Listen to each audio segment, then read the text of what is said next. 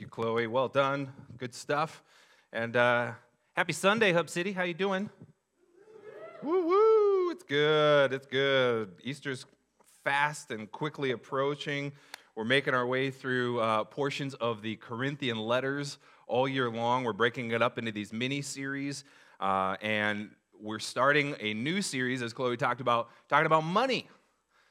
Yeah. yeah, who's excited to talk about money, right? Today, as we as we start for three weeks talking about it, I, I imagine the next two weeks will be our lowest attendance ever. No, I'm just kidding. But I think we would all agree as we talk about these Corinthian letters, we, we're calling it It's Complicated. And we're hitting these complicated issues of money and building the church and sexuality and the Holy Spirit. And, and we're talking about these ideas. And when you talk about church and money, how many of you would agree that it's complicated? Mm-hmm. Yes. Yeah, I was at Starbucks the other day, and the barista uh, knew me by name, and he said, Sean, what are you working on? And I said, I'm working on my sermon. And he, he knows I'm a pastor here in town. He's like, Oh, yeah? Oh, cool. And I, I just said, Yeah, I'm writing a sermon about money. And he's like, Oh. right? And, it made me pause because I even thought about, like, maybe I shouldn't tell him that I'm talking about money. Uh, and, and it makes us, when we think about church and money, it makes us and it makes our culture cringe. Why? Why do you think that is? Shout out a, a word or, or a short phrase of why church and money makes people cringe. Just shout it out. Get Pentecostal, shout out a word. What? Prosperity gospel makes people cringe with church and money. What else? Scam. Come on now. Glory. Shout it out. What makes you cringe when we talk about money in church? Judgment. False beliefs. That's it? What? Worshipping for the wrong idea, misunderstandings of uh, why we give, right? How about just greed? Anybody worried that the church is greedy? You think, why do you think our culture cringes when we talk about money? Yell that out. Status, right? How many in our culture think that all the church wants is their money? They just want me to give my money to it, right? Uh, the, the perception of the mishandling of funds within church Bad choices by leaders within churches have led to embezzlement and the misuse of funds and the mishandling of funds. And, and they're worried that, Sean, if I give to Hub City, you're going to get a jet.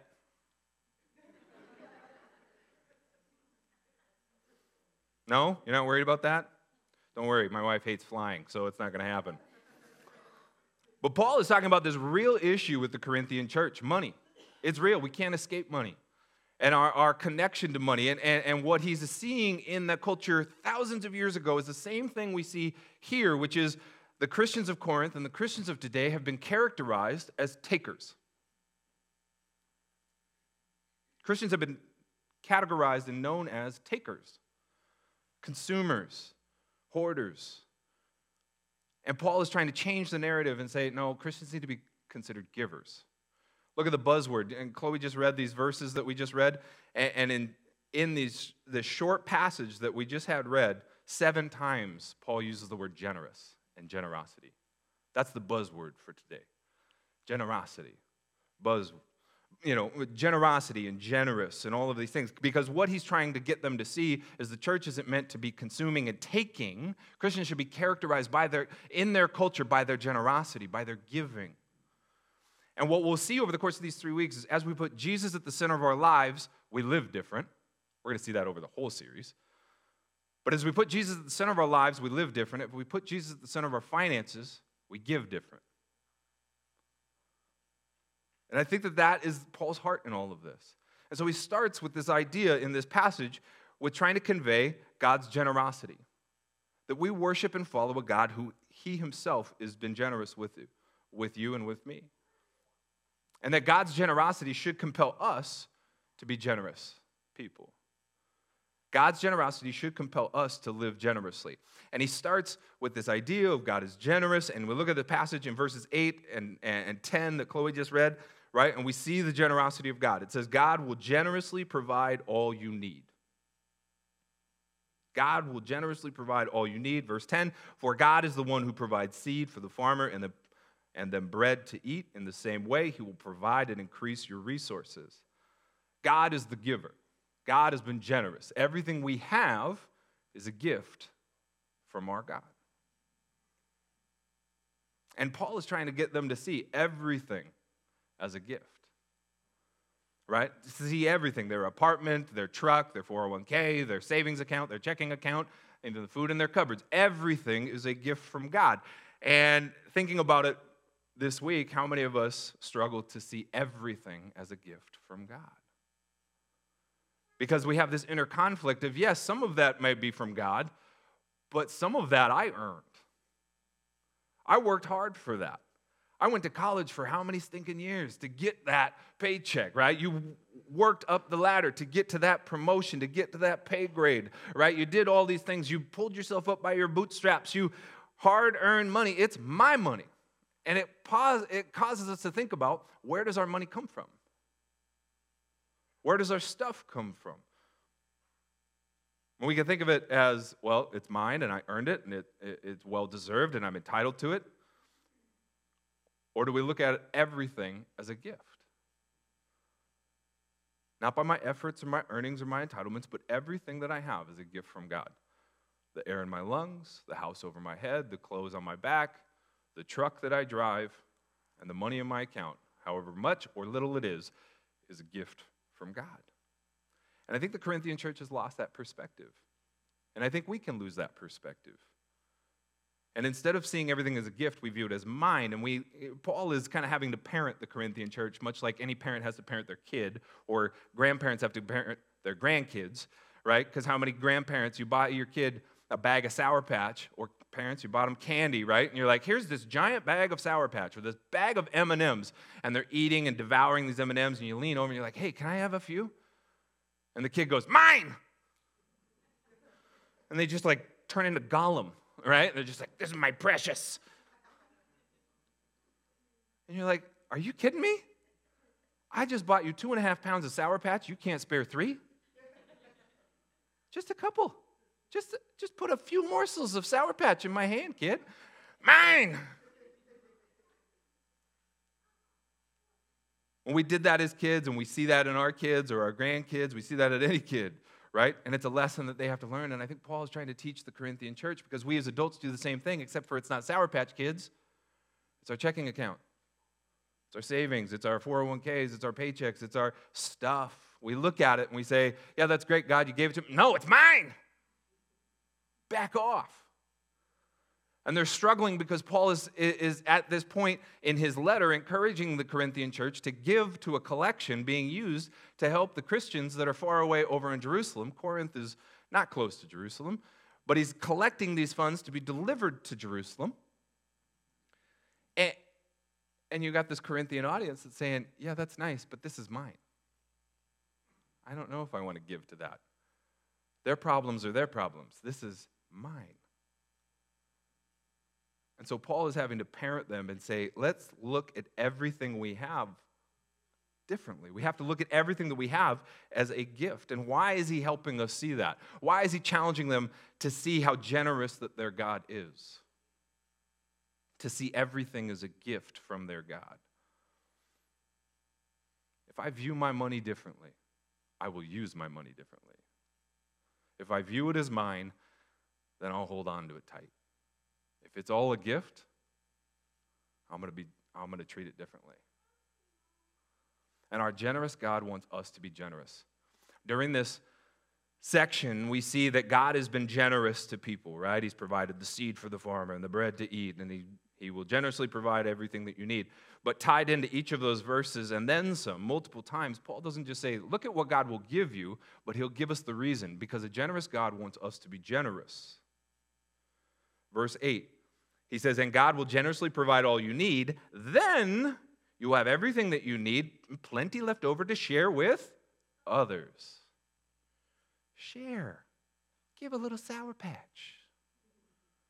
Verse 10 In the same way, he will provide and increase your resources and then produce a great harvest of generosity in you. He's been generous to us so that there will be a harvest of your 401k security blanket, isn't it? No, that's not what Paul says. Paul doesn't say God has been generous to you to go buy a second house or a jet or live in luxury or have a greater security blanket or nest egg. God has been generous to you, as verse 10 says, to do what? To create a harvest of generosity.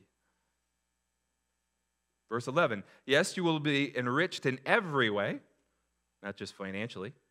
You will be enriched in every way so you can always be, finish it, generous. This is the heart of our God. He is a generous God so that we will be generous people. Because his kids are meant to be called and characterized and seen as generous people. That's what Paul is saying. Look at everything you have as a gift and then be willing to give it away. The problem is, is that it's really hard to be generous when I live my life in a clenched fist. And a lot of times with our stuff and with our money and everything that we have, we clench our fists around it. We cling to it. Right? Everybody, just clench your fist right now. There's going to be a picture of it if you don't know what I'm talking about. Just clench your fist really tight and think about this is how some of us live our lives with our stuff. How hard is it to be generous when this is our lifestyle? When we view our stuff as my stuff and we hold tightly to it with worry and, and fear and anxiety and self sufficiency, when we hold tightly onto it with a greed and materialism that we say, This is mine, not yours, it is really hard to let go. I don't want to let go because, God, this is mine. And you've blessed me with this. Hallelujah. And I'm going to hold tightly to it because I don't want to lose it. But Jesus said, if you cling to your life, you're going to lose it. And so the approach that Paul is trying to teach them is more of an open handed approach. That anything he puts in your hand is a gift. And when your hands are open, it's easier to give that gift away. That is the lifestyle that Paul is trying to cultivate in the Corinthian church. Everything we have is a gift, and it is meant to be given away. Because a generous God wants us to be generous. I mean, consider the farming metaphor, right? In verse 6, he says, Remember this a farmer who plants only a few seeds will get a small crop, but the one who plants generously will get a generous crop. Now, this is not a stock market tip. What this is, though, is an illustration to show us the true open handed nature of our generosity. When you plant seeds in your garden, those of you that have green thumbs, I do not. They are terrible. I have a black thumb. I just kill it, right? Or just like a plague. I will, I will destroy everything that I touch in a garden bed. But those of you that have a green thumb, you plant seeds. How many of you go dig those seeds back up? No, when you plant a seed, you let it go, right? Correct me if I'm wrong. I am the garden killer. When you plant a seed, you let it go. You put it in the dirt and you wait, and you see what will happen. Nobody plants a seed and then says, nah, you know, I think I want that back. No, you generously just put seeds and seeds and seeds and do your thing and plant them and go and do, and then you give it away. You give it away. You give the seeds away. And that is our heart with generosity. That's what Paul is trying to convey. Give it away generously, lay it all out, let it go, plant it, and then see the harvest that it brings. Because our generosity is going to bring a harvest. And here's a question what kind of harvest does our generosity bring? It may not always reflect in your bank account, which is what people get excited about. Oh, if I give this, I'm going to get tenfold. I'm going to get twentyfold. I'm going to get a hundredfold. you know? But there may not be a fold that is in, going to affect your billfold. It, it may be a different kind of harvest. And Paul talks about the things that we're going to see. What are we going to see when we are generous? What kind of harvest do we produce when we're generous? One is we are going to see practical needs being met. Right? This is the first thing that we see in verse 12. He says, The needs of believers in Jerusalem will be met. So Paul is collecting all these funds to help the people in Jerusalem who are in poverty. And when we give to that, or well, we, they did, when the Corinthians gave to that, they were going to literally meet practical needs for people. That's a harvest. When we generously give, we meet needs. We meet needs in the church. When you give to the church, it meets needs for people in your church. When you give outside of your church, you're meeting needs outside of your church. You see, the idea here is that when we show generosity, we are meeting a need, a practical, tangible need. We support missionaries overseas. We support Camp Amos down in Chiapas, right? And we're providing practical needs with those funds. We provide funds for Friendship House so that they can continue to do what they're doing. We meet practical needs for people. We have a benevolence fund to help people in practical need moments, to generously meet their needs practically. We give to Foursquare Missions to do what? To meet practical needs. That's an exciting thing. We do it every year at Christmas with our Advent giving. You're giving to practical things. You're not just giving to some arbitrary fund. We're, we're giving out of our generosity, and the harvest that we see is needs get met. How many of you want to see needs get met? Yes. You want the hungry to be fed. You want the naked to be clothed. You want the homeless to be sheltered. You want those hurting to be helped. The other harvest that we see in Paul's letter in verse 11 and 12 is what's going to happen. It's going to lead to praise. So, practical needs and praise. He says in 11 and 12, they will thank God. The recipients, the people that have their needs met, are going to thank God and they will joyfully express their thanks to God. When needs are met, people see that as an answer to prayer. They see God show up in these practical, tangible ways. They've been praying earnestly for that. I was a recipient of that one time, well, multiple times, not just one time, but I, there was one I can vividly remember where we were in a really difficult time um, about 10 years ago. It was prior to coming here, and, and I remember Kinley, our, our middle child, was just born, and there was a knock at the door, and, and a giant stuffed envelope, a giant stuffed elephant for her. It was bigger than she was because she was a newborn, and an envelope of cash. And we thank God. I, I wept in my living room because I had been praying, God, I don't know how you're going to. We were just hemorrhaging cash because I was working part time jobs because minimum wage doesn't meet the minimum needs. And there was a, a real stress in our home. I was talking to somebody yesterday uh, at Maverick's birthday party at Chuck E. Cheese. We're sitting there, Chuck, Chuck E. Cheese, and he's telling me this one time he needed a van. And one time he was at church, not our church, but a different church. And a guy walked up to him, a leader in that church at the time, and said, Hey, I heard you needed a vehicle. He's like, Yeah. He said, How about I swap my van for your truck? You ready? And this guy, he needed more seatbelts because his family was growing. And this guy just, he's just like, all I could do was praise God. How would anybody know? It's an answer to prayer. And what Paul is saying is when, when needs get met, things that you've been on your knees praying for and contending for, man, those things show up in, in those tangible ways. People end up praising God. How many of you want more people in your world praising Jesus? Following Jesus, seeing Jesus show up in real, tangible, practical ways. Not just this ethereal God. Sometimes it is that moment where, wow, something showed up, something answered a prayer, and it builds their faith, and they thank God for that. It's also a great question or a great reminder, not a question, a great reminder for us about when we give and the, and the harvest of praise that happens. It is a good reminder for us of who's getting the credit for our generosity. Because who's being praised? It's a really simple softball question. I just lob it up for you. Who's getting the praise, according to Paul? God is.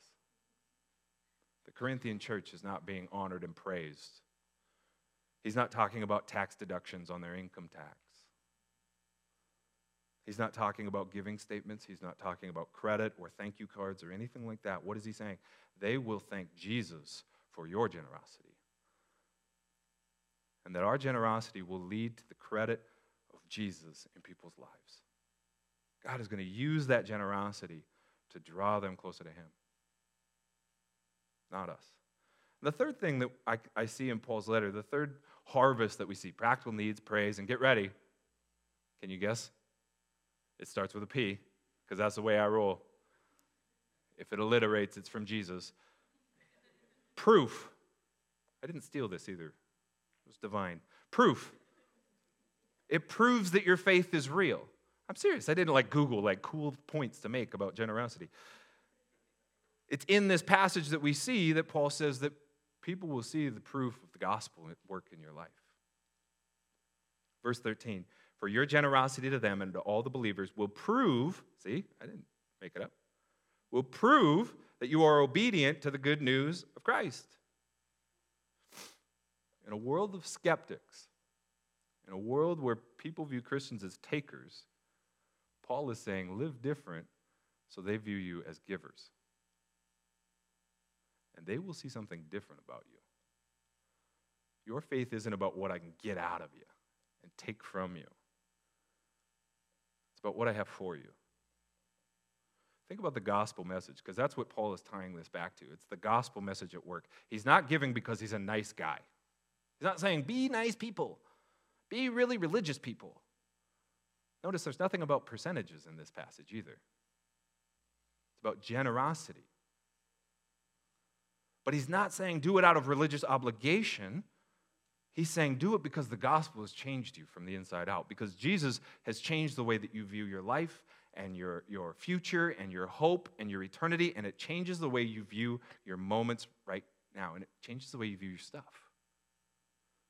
Think about the gospel, though, and the, and the gospel is one of generosity. Not of financial generosity, but of grace generosity. Jesus gave, what percentage did Jesus give so that you could be whole with God? Let's just ask that question. Again, lobbing it up for you. I'm going to do this to six year olds because I'm coaching Little League now. So I'm getting really used to just lob them up, right? What percentage did Jesus give so that you and I could be in wholeness with our God? A hundred percent. Is that generous? To give a hundred percent of your life so that somebody else could be right with God. Is that generous? Absolutely. Jesus gave a 100% in order to bring you and I into right relationship with our God. And when we believe that, when we accept that, when we are transformed by that, forgiven, given a new hope and a new future and a new life and a new identity, that gospel message, when we receive that message, that's not, Jesus didn't die on the cross for your finances, right? He died on the cross for your soul. But when He transforms you from the inside out by that kind of grace, it doesn't just change your eternity, it changes the way you engage today. And that's what Paul's saying people will see that that is real. You aren't just talking about following Jesus, it will prove that you are obedient to the good news. You will stand out in a world of skeptics and doubters and people that view us as takers because they'll see a God at work in you that wants to bring real change from the inside out. And as I said earlier, when we put Jesus at the center of our lives, it changes the way we live. We put him at the center of our finances, it changes the way we give. And so that's, that's today's big idea. And so, what we're going to do, we're going to try something as a church in the coming weeks. And so, uh, before I describe what we're going to do, don't, don't put it up on the screen yet. Uh, but what we do first, we're going to try something, and I want everybody to take an envelope. Tyler, will you help just get these started? A bucket's going to get passed to every section uh, here. There you go, Rochelle. Just take, take an envelope, unmarked, and make sure it uh, makes its way all the way to the back there. Everybody gets an envelope uh, to, to go here. It's just a blank, unmarked envelope. Don't open it. Oh, I'm going to really test you now. I'm going to really test you now. Some of you are just like, oh, we're going to try something. And I'll tell you what, I, I, uh, I told the barista at Starbucks about this because, again, I told you what I was, uh, I, he asked me, What are you doing? And so I explained this idea of what we're going to. Are some of you opening it? I, it's a very quiet room. I can hear that tear. I'm just kidding. Make sure the buckets make all the way to the back. Just grab an envelope, pass it all the way back, and then uh, our connections team will collect the buckets in the back for any extras. But I told the barista about this, and, uh, and he was like, Man, I don't, I don't go to church, but that's awesome. That's really cool. I'm excited to, to hear about what that looks like and what, what you guys are up to. Um, I told somebody else at the bank about this, doesn't go to our church, and uh, she's just like, Thank you so much for telling me this. It's challenging the way I view my life. And I was just like, whoa, okay, we're on to something. This is exciting. Uh, so I'll tell you what, I'm, I'm, excited to do this and excited to explain this. Uh, everyone got an envelope? Wave it in the air. Woo! If you are watching online, uh, I, I don't have an envelope to send through the screen, but you can email me at sean at thehubcitychurch.com and we'll get you one of these envelopes and you can participate online. So everybody say, we're all in this, right? Yeah, woo! Um, all right. Now, you don't need to open it, but inside the envelope, what you have is uh, a random designation of cash. And then inside there is a card for our generosity challenge. And this is what you are being challenged to do is to take the money that is inside of there and to go bless somebody. Go do something good.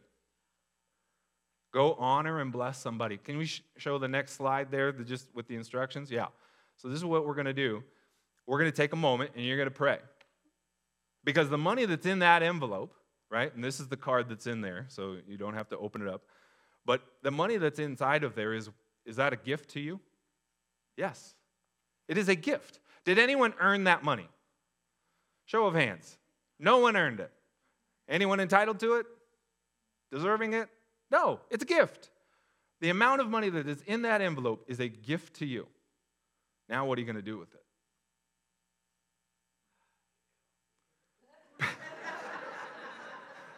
Somebody said, get coffee. So I want you to prayerfully consider how you'll bless somebody to buy their coffee.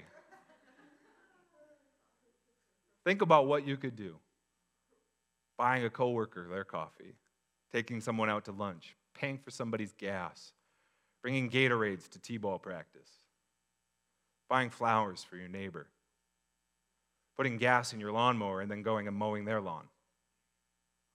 That, that still qualifies. But I want you to pray about it. Maybe you drive by somebody every day on your commute and you're going to buy that person lunch. But I want you to pray about how you're going to use that money to make an impact and to be generous with somebody else. And you're going to you're going to you're going to just pray about it and then you're going to go do it. At any time in the next couple weeks, I want you to just go do this and then what we want you to do is tell the story. And so on the card inside is a blank spot for you to tell your story. And you can bring it back to church and put it in the offering or the collection box. Or for those of you that want to lose the card, you can scan this and do it digitally. Do it right from your phone and fill in your story electronically. You don't need to put your name. You can if you want to, but you don't have to put your name. But just tell the story of what you did and what you saw the impact that you saw, the need being met. And what I challenge you to also reflect on is the change that God was doing in you. Because when we view everything as a gift, the change isn't just happening externally, it's happening internally. And I want you to record that story and I want you to share that story. And I, I just, I'm excited to think about some of the stories that we're going to gather in doing this as we go out into our world and we bless the people that we come in contact with. But the goal is to get a taste of what it means that everything is a gift. Because if you can view that cash in that envelope as a gift, what, what will it be like when you view everything as a gift? And that's what I told to the barista. And that's what I told to the, the bank teller when I was getting all these low denominational bills. And a very specific number of bills. Like, why do you need so many fives? And I explained it to her. And I said, if I can view $20 as a gift, $15 as a gift, and give that away, and begin to view everything that I own as a gift, man, oh man, I get to participate in what God wants to do. And I treat it differently. And not just my money, I'll treat my time differently. If I view my time as a gift, I'm going to use my time differently. If I view every breath that I have as a gift, I'm going to use it differently. And I'm excited about this. Now, some of you may choose to abstain from participating. That's up to you. You can drop it into the collection box on your way out. If you choose to abstain, your name's not on it, no one will know. But I'm really excited. I, am excited. And, and this passage in verse 7 you must decide in your heart how much to give. Don't give reluctantly or in response to pressure. There's no pressure. But God loves a person who gives cheerfully. I am cheerfully and excitedly giving you these funds, this seed money, if you will. Right? God gives the seeds to the farmer to go plant, right? So, yeah, it's biblical. It's seed money. I'm excited. It is a joy for me to give this to you, but it is, it is a joy to give. Some of you right now are just stirring with excitement of, what could I do? What are the possibilities? For God loves a person who gives cheerfully. Again, when I was talking to these two, two people that don't go to our church about it, it got them excited. They're excited for you, and they don't even go. They don't even, they were like, What's the name of your church again? you know, I had, to, I had to say it again. But that word cheerfully, right? God loves a person who gives cheerfully. In the original language, is this word that's a lot like the word hilarious. In fact, our modern day word for hilarious in the English language comes from the root Greek word that Paul uses there, which I believe is like hilario. So God loves a person who gives hilariously, audaciously, radically, laughably. a hilarious generosity, a laughable generosity, an audacious generosity. That there's an excitement to going and doing this. And, and, and I imagine for many, there's going to be an excitement to put these things into action and go do something. And you'll get a taste of what we can experience with everything that God has given us. Because that is the heart of our God. He has generously and cheerfully given us everything. Everything that He, he can. That is his heart towards us. He has been generous to us so that we can go as his children and go be generous. And God loves his children to be cheerful givers. That's what that verse says. He loves it when his kids get this idea of being audacious givers, laughable givers, ridiculous, hilarious, radical givers. God's generosity compels us to live generously. And so I want to give us a moment to just stop and begin to pray about the envelope in your hand. Can we do that? Yes, we can. So let's pray.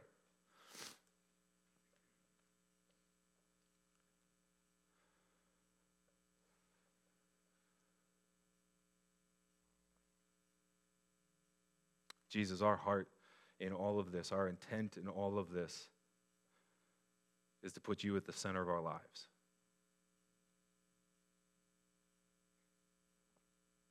We can't embody your character if we don't first invite you into the center of our heart, into the center of our lives. Even right now, church, I just want to give an opportunity for anybody that wants to say yes to putting Jesus at the center of their life. Anyone that wants to say yes to following Jesus for the first time or the first time in a long time. Nobody's looking around, but if that's you today, I, I can't ask or expect or demand you to live like Jesus if, if if you haven't said yes to Jesus. And so, even in this moment right now, if you want to just say yes to putting Jesus at the center of your life, to experience the forgiveness for your sins and your mistakes and your past, to embrace his love for you, and to be welcomed in as a child of God, if you want to say yes to that, would you just raise your hand? I just want to pray for you. Praise God.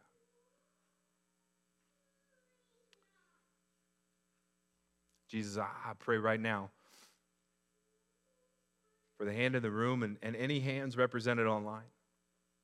God, we say yes to you, Jesus. Church, can we just pray together? You just repeat after me and, just declaring that idea of saying yes to putting Jesus at the center of our life. Can we do that together? Yes. Yes, we can. Jesus, come into my heart be the center of my life. Be my king. Be my savior. Be my friend. Forgive me of my sins. Wash me clean. And give me a new start in you. Thank you for loving me. May I follow you all the days of my life. In Jesus' name we pray. Amen. Amen. In an attitude of prayer, I just want to pray for you for whoever is coming to mind. Can I just pray for you? Pray again. Put your head down. Let's pray.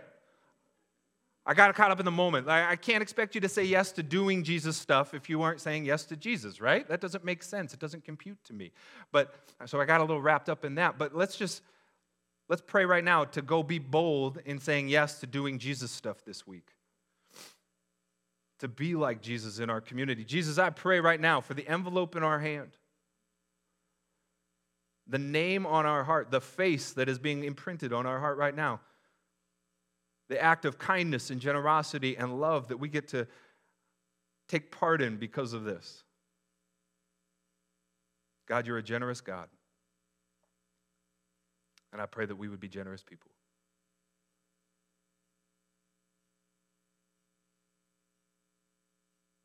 Help us to remember it's more than a cup of coffee, it's more than a meal. It is your love being put into action. We love you, Jesus. We pray that you make an impact in this world through your church. In your name we pray. Amen. If you want more information on Hub City Church, find us at thehubcitychurch.com. Thanks for listening.